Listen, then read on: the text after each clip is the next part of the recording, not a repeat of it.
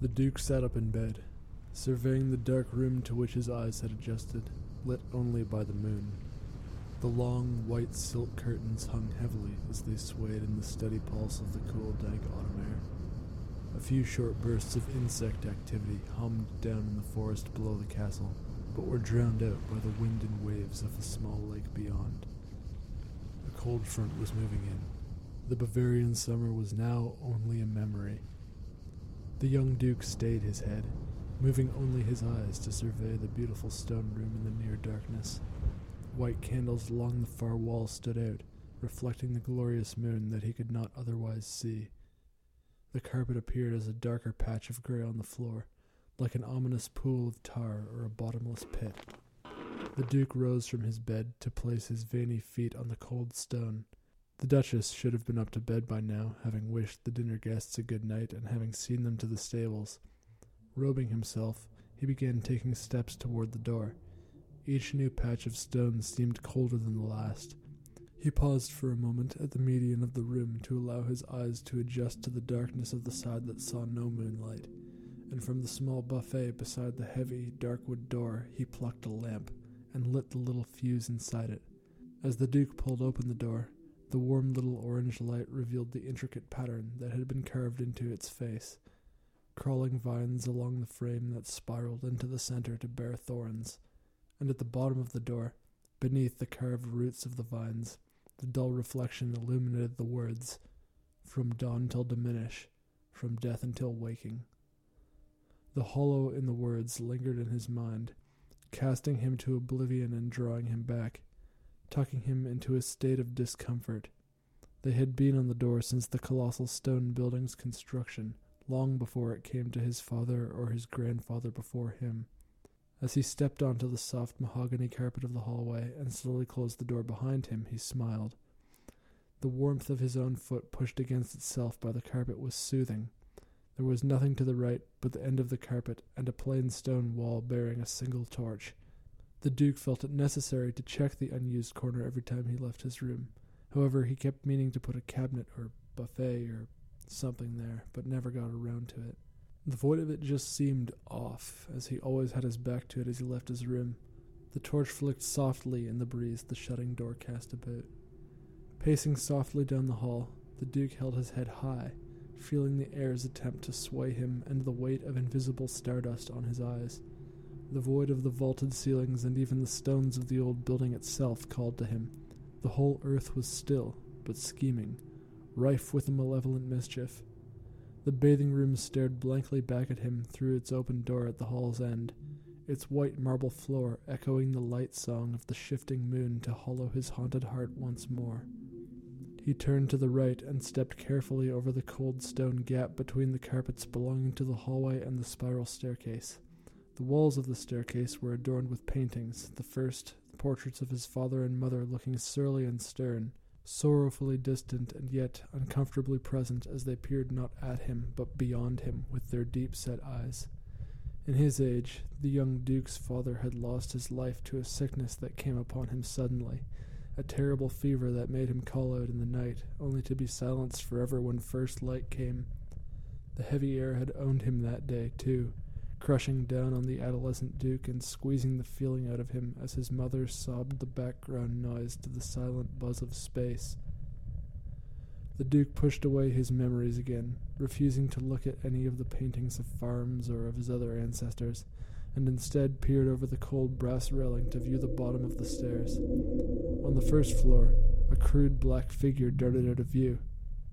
The Duke stopped, then slowly advanced. Almost certainly one of the cats, he thought to himself. He knew he had made it out of the spire when he saw a black iron gate a short flight of steps ahead. The fifth floor was also quite small, however, and housed only the library. The Duke examined the latch and saw that it was lifted, just resting against its socket. A draft came down the short stone hallway as the gate squealed open. A chill crept up his back. He shivered. Peering ahead, he saw that the large wood and iron door to the library was open a crack.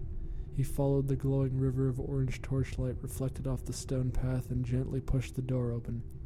Are you in here, my love? The Duke called into the darkness. There was no response, and when his voice was finished bouncing off the walls, the room returned to its hollow, ambient buzz.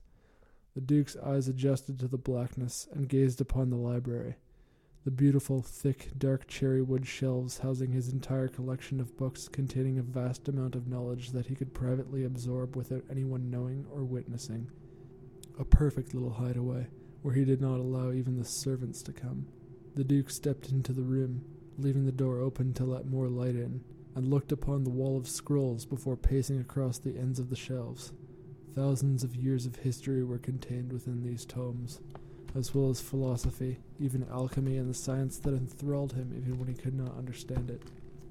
The Duke walked up to his desk, where a book sat open. It was his copy of Germania by the Roman historian Tacitus, which he had purchased from a traveling Swiss merchant only a week ago. The book had been written about 1200 years ago and outlined the way of life of the Germanic tribes living on the fringe of the Roman Empire. Still open on the table was the last page of the chapter he had finished reading Laws and Customs. He could recall reading about one practice where slaves who had dishonored the pagan goddess of fertility, Nerthus, by washing her idol, were ritually drowned in peat bogs. There, at the bottom of the bog, their bodies would not rot but mummify, as the elements could not reach them. A faint scream rang in his ears as if echoing up from the foundations of the building through the tunnels of the distant past. The Duke shuddered again, excited and disgusted by the knowledge. There was a peat bog just beyond the little graveyard down the dirt road from his castle, and a kilometer into the forest. And the idea that at its bottom there lay corpses of his ancient ancestors was both perverse and fascinating. A clarion wind blew past the Duke's ear, and he jumped, whirling around to see a window open on the other side of the room. So, that was the source of the draft, he thought to himself, crossing the room to close it. He peered out the window to see if he could spot the stables, but the fog on the ground was too thick. It only reflected the moon. The window was closed and the latch snapped on tight. I suppose I should check the dining room once more before I check the stables, although I can't think she would have elected to help the servants clean up after dinner, the Duke thought to himself, once again taking up the search for his wife. He firmly closed the wood doors of the library, leaving the beautiful dry musk behind him once more, knowing it would wait for him until sunrise. He properly closed the latch on the gate and made mental note of it so that if he came by again he would know if anyone had entered the library. He paused for a moment on the warm carpet of the staircase to recover his feet from the cold of the stone and stood still, listening for sounds from the floors below.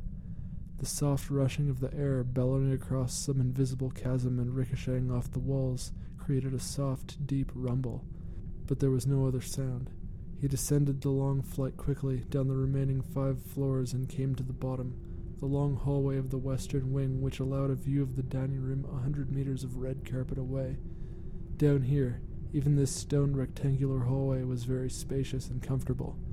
The Duke could see into the dining room, where dark wood chairs were tucked neatly in a row under the beautifully carved table, and when he got there the room was clearly empty and clean. The servants had no doubt finished their clean-up quite some time ago and returned to their quarters. Does my voice reach you, my love? His voice echoed for a moment and diminished to nothing. Releasing a sigh, the Duke circumnavigated the dining table to pass through the maw of a stone doorway on the other side to find himself in the front foyer. At the crossroads, he paused to take in his surroundings and feel a cool air whirring about his head. Straight ahead was the hallway a lot like the one he had traveled through to the dining room, long and carpeted down its center. The dwindling torch flames were not sufficient enough to illuminate the staircase at the end, but the Duke knew that only the servants' quarters were hidden behind the shroud. It was not an area of the castle he often visited, but he knew it well from his childhood days when every so often he was left to the care of his nanny. To his right, directly across from the great wood front door, was a third spiral staircase, and tucked behind it, the games room. The lovely dark games room had many other rooms connected to it, used for entertainment and, in the case of the kitchen, practical purposes. The layout of the rooms placed them apart from one another in this central wing in a fork that extended backwards from the front door like a pair of prongs. A bird's eye would have seen the castle as the mouth of a colossal serpent stretched open with its forked tongue extended violently. The central spire that vaulted out of the spiral staircase in the foyer was much thinner than the two in the east and west wings, but it was the highest, a sort of lookout that perpetuated its undying vigil over the vast forests of the region and even beyond, searching relentlessly for nothing and finding it, catching glimpses of spectral wisps dancing through the shifting tree tops of the windy woodland ocean. The Duke now turned to the great doors and planted his feet firmly before unlocking one and pushing it open. Perhaps she stepped out to see him to the stables? He thought, his heart filled with hope once again. He stepped out into the night shroud. The Duke clutched his lantern in a vice grip, recalling the stories Mr. Blocher had recounted at dinner. Tales heard second hand from his niece that told of strangers on the road, corrupt or even wicked men who had lost their way men who at first appeared as fleeting shadows to carriage drivers before vanishing into the trees. In many cases, it would start right away. In others, the carriages would travel unchallenged for a kilometer before something startled the horses. Never were the carriage driver nor the passengers able to see what it was, but the panic in the horses' eyes assured that their sightings were not imagined. The horses would break away from the carriages and run off, scatter, or rear up on their hind legs before falling over into a heap. Then, out of the confusion, a passenger would look up and see a man on the road again, one behind and one on each side, all in long black coats, all with the same black hat. What happened next was up to them. Many carriages were robbed, their passengers stabbed to death. Some went missing entirely, and passengers awoke in their homes the next day, unable to recount how they got there. The Duke's eyes scouted the space before him, peering carefully from the darkened stables to the hazy gravel road that crossed briefly in front of the house to wind on forever through the woods. The ground crunched beneath his feet, and he winced in pain when the odd, sharp rock caught his foot the wrong way. Even with his home just twelve paces behind him, he felt like a sitting duck, out in the open, an easy target for some sick individual's entertainment. A bolt of rage drove into his mind the idea that someone might have captured his woman, or be using her to bait him, and forced his feet forward with protective urgency. His head darted furiously to watch for any sudden movements in the brush or darkly robed figures emerging from the trees. Making it to the stables, he snapped the door quickly open, then closed, and allowed his eyes to adjust. The air in the stables reverberated upon itself banishing its substance into the sound of a deeper hollow with every passing moment, siphoning its matter into a vortex that existed in all space at once and belched out the dull ring of the darkness itself. The ether was wet in this place, and uncomfortably warm. Are you in here, my love? The Duke choked out. There was a loud bang, and the walls rattled. A surge of adrenaline burst down the Duke's bloodways and into his muscles. He jolted around the corner, drawing his small pocket knife to plunge into the throat pulp of his wife's kidnapper. A clueless horse stared back at him in the muffled darkness, blinking dumbly as it offered him a raspberry with its flapping lips. A long sweeping brush of its tail replicated the bang as it knocked the handle of a broom against the wall. The Duke caught his breath and searched the other stalls, only to find nothing. Anxiety was getting the better of him now, as he wondered if he had been let out here intentionally. He peered out through the crack in the barn, half expecting an eye to be staring right back at him, or to see that he was surrounded by darkly robed men, but saw only the same dim hue of his fogged front yard that he had seen from the western wing's spire. The Duke stepped cautiously back into the night and allowed his mind to linger in the porch like gloam before shutting the door. Unsure of where to search next, he panned his head across the yard, scoping out the abnormal among the shades. It was as any other night, all the carriages were gone, and there was no evidence that any had ever been there. A sinking feeling in his gut heralded the perception of his gaze at the forest road beyond the yard. It was impossibly dark, but the Duke could think of nowhere else to look. His steps felt unusually heavy as the gravel crinkled beneath him, and as he neared the mouth of the road, he allowed the darkness to swallow him completely. Face first, borne again into the shroud, useless eyes peeled and waiting, he slowly retrieved perception, as though the dull shades were managing with effort to scrape their forms into his nerves. He could feel objects buzzing around him, the dim hum of life in the forest beyond him, and the calm of the road on either side of him. Peering left, he could feel the bareness of the road, The buzzing gradient of the shades revealed nothing but gravel sheathed on either side by a thick wall of foliage. As he turned his head to the right, he could feel that something was wrong. A short ways down the road, there was an anomaly sprawled low in the ash of night. The Duke brushed swiftly but carefully over the crunching stones, stopping periodically to see what he was unable to while moving. The shape had not been an illusion, it was a carriage, sitting sloped with one of its wheels broken. He had seen it on his property earlier. It belonged to one of his guests, but which one he could not recall. What had happened? Had they tried to kidnap her? Was there a struggle and she escaped? The Duke clambered down to the door of the carriage and thrust his torso inside. It was even darker in there, but he could tell it was empty as the haze of the outdoors seeped in and bathed the blackness in gray. A sense of panic and fury began to overcome him as he reared out of the lifeless box and stood tall in the air. His heavy breaths flooded the space in front of him, and his eyes darted from tree to tree behind him, down the road, daring, begging for some physical aggressor to approach him, to try to harm him, that he might lay his hands into their flesh.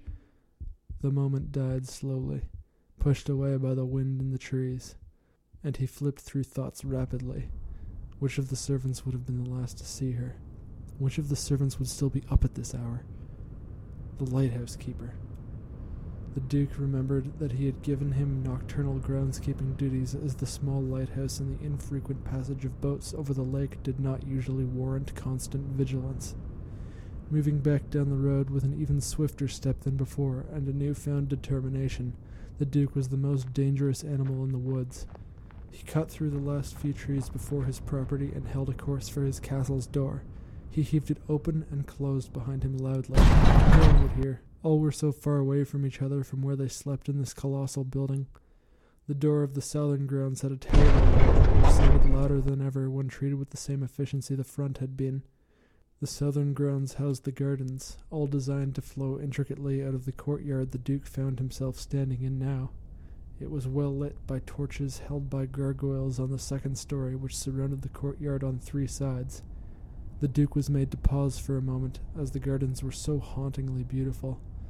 Even in the dim light, the carved angular faces of the statues looked so peaceful behind their ivy wrappings.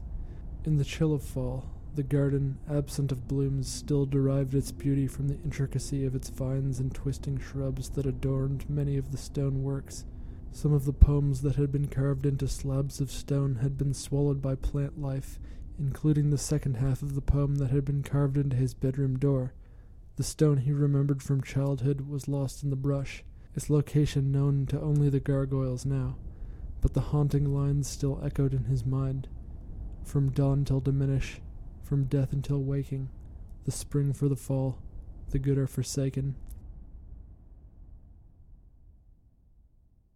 The Duke pushed out of his inner gloom to remember the problem at hand. One had to be careful passing over the cobblestones, most often eclipsed by ferns, as they were trespassed in places by small thickets of thorns. There was no time now, though, to stop and ponder. The Duke pushed past the dead, judgmental gaze of his father's bust and thrust down the winding path which succumbed to the shroud the further it got from the castle. The lake was not far from the southern entrance, and in time the Duke had reached the rough wooden door of the small lighthouse. He raised his fist to it and delivered three swift knocks. Shuffling and stumbling sounds from behind the door stopped when a peephole opened. The door rattled open. Is everything all right, sir? The short, stocky man grunted, looking somewhat surprised to see the Duke at this late, windy hour, and in bare feet no less. I have been unable to locate my wife. When was the last time you spoke to her? Oh, well, that's odd. I just saw her an hour ago. Did you? Where? The Duke asked hurriedly.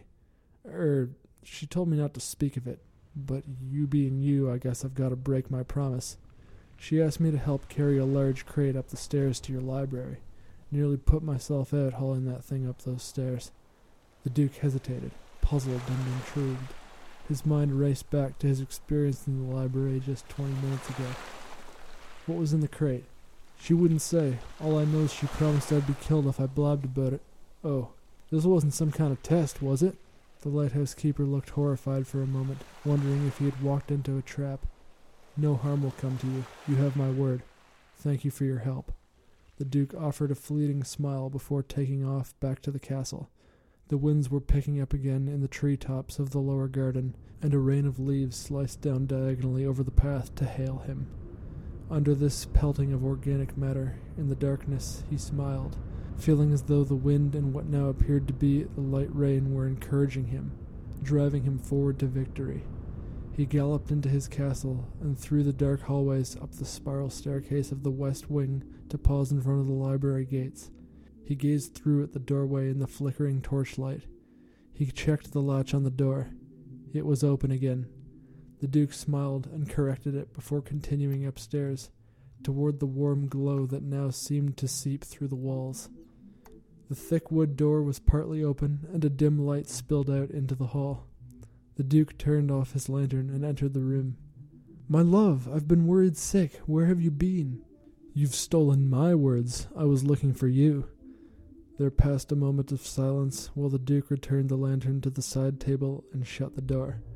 The figure across the room from him made his heart quiver upon gazing. Her light sky blue dress fluttering in the breeze from the open window, the moon reflecting off her pale skin and hair into his eyes as her hand played nervously with her arm.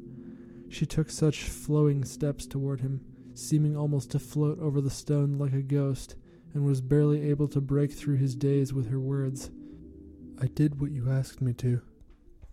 The Duke wanted to smirk, but a furious excitement got the better of him, and he stepped towards her. I asked nothing of you, my dear. And yet I have done it. She casually brushed off the facade of playfulness that had characterized their conversation the night before. The Duke reached his Duchess, wrapping his arms around her, clutching a wrist and a hand and resting them just above her tailbone. A big grin tore across his face as he saw that she shared the same crazed look in his eye. They trembled in their embrace and stared into each other's eyes as a second moment of silence passed. Her breaths drew heavier and heavier until she could not resist. Mr. and Mrs. Blocher lie face down in the dungeons, gagged and bound, fingerless and toeless, locked away in the darkness, she hoarsely whispered. His mouth drew agape, as though the familiar old idea had become foreign once again. You actually did it? He bellowed as quietly as he could. The beautiful Duchess could only grin and nod vigorously in response. How did you do it? The Duke tightened his embrace. Just as you suggested. I slipped the drug into their meals when I stepped into the kitchen to check on the servants preparing dinner. I talked to them the longest after dinner, making sure they were the last to leave and that the poison had time to take effect. I led them to their carriage, drowsy as they were, and away down the road thrust a steel bar between the spokes. They were passed out in the back. I scared the horses and let them run free. Then came the hardest part. I hauled that enormous coffin from behind the stables and placed it just outside the cavern door. I hauled them both into the coffin, first the husband, then his wife, one on top of the other, then sealed the lid. The Duke's brow furrowed with concern. You dragged them into the coffin by yourself? He reared back to survey her for harm or injury. Yes, she said proudly. I don't understand. Why didn't you get me? I would have helped. The Duke hissed with an upset on behalf of her safety. I wanted to surprise you. I knew last night you were musing when you relayed the plan. I knew you had no intention of actually doing it, but I knew that if you had a chance to subject them to your own justice without consequence, that you would do it in a heartbeat. She gritted her teeth. And I know how honorable you are. I know that when you go down there tomorrow, you'll show them no mercy and make them pay for their crimes. She took a moment to catch her breath. His, on the other hand, was long lost, so taken by his woman. You give everything to me. Your generosity knows no bounds, and you spare none the blade who show me disrespect. That courier boy who threw a letter at me, the lying whore from the ball in Prussia last winter, the peasant who propositioned me in town, where are they now? Throats cut, lying in the bottom of that lake, she hissed, pointing out the window. A tree creaked in the wind, and both their heads snapped around in a frenzy to make sure they were not being monitored. Their gazes settled on each other once again, and the trembling woman concluded, I wanted to show you that I can give to you as you give to me. That's all. Their brows, furrowed with concern, met as he kissed her deeply. The tremors in her body were quelled, and she again found herself confidently adrift on her vast intellect. I'm going to close that window, she told him as she began to walk over to it. Anyways, I ran into the lighthouse keeper doing his rounds and asked him to help me move the coffin up the stairs to the library, then sent him on his way so I could drag it through the secret passage into the dungeons from there. And what did you do to them? Ripped off their fingers and toes when they awoke. It was quite noisy. I hope nobody heard. The Duke could only shake his head as their bedroom window came to a close. You are a remarkable woman, he chuckled somewhat nervously. In more ways than one. She smiled and slipped off her gown, beckoning him to the bed as she slipped under the covers. Within a second, he found himself disrobed next to her, guided by what could only have been a primitive reflex. So, what do you think you'll do with them tomorrow? Gouge their eyes out? She asked playfully. No, I'm going to wait two days, then cut their tongues and teeth out. Perhaps sew their lips together before killing them. Many orphans were displaced because of all the orphanages Mr. Blocher closed down, and for nothing more than greed. He needs to feel what it's like to have one's whole world ripped from under their feet with no hope of anyone hearing him. The Duke looked over at his Duchess. A pleasant smile sat on her face as she snuggled her face against her pillow. And his wife? The same treatment.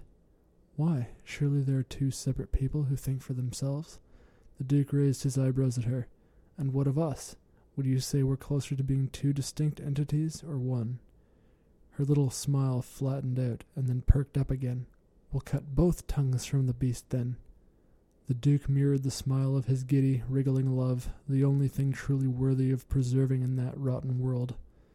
Enough about that. Let's get some rest. A soft coo flooded the air, and the woman became like fluid, collapsing into every dent and ridge on the surface of his body. She wrapped the blanket snugly around them and took him in her arms, forcing a surge of warmth into him from every direction, and he shuddered against her to accept all of it. A soft thread of moonlight struck her pale eye, setting it incandescently aflame. Her gaze was fiercely loving and unapologetically, violently protective. May no harm ever come to this man, she pleaded, staring beyond his eyes into the heavens. The Duke clutched his Duchess's little frame tightly, so ready to slay all that brought her harm. In the crucible of night, face to face, they melded to become each other's god. As the furious wind battered the woods, the castle stood steadfast. In its western spire, a man allowed his consciousness to fall away behind a curtain of kisses.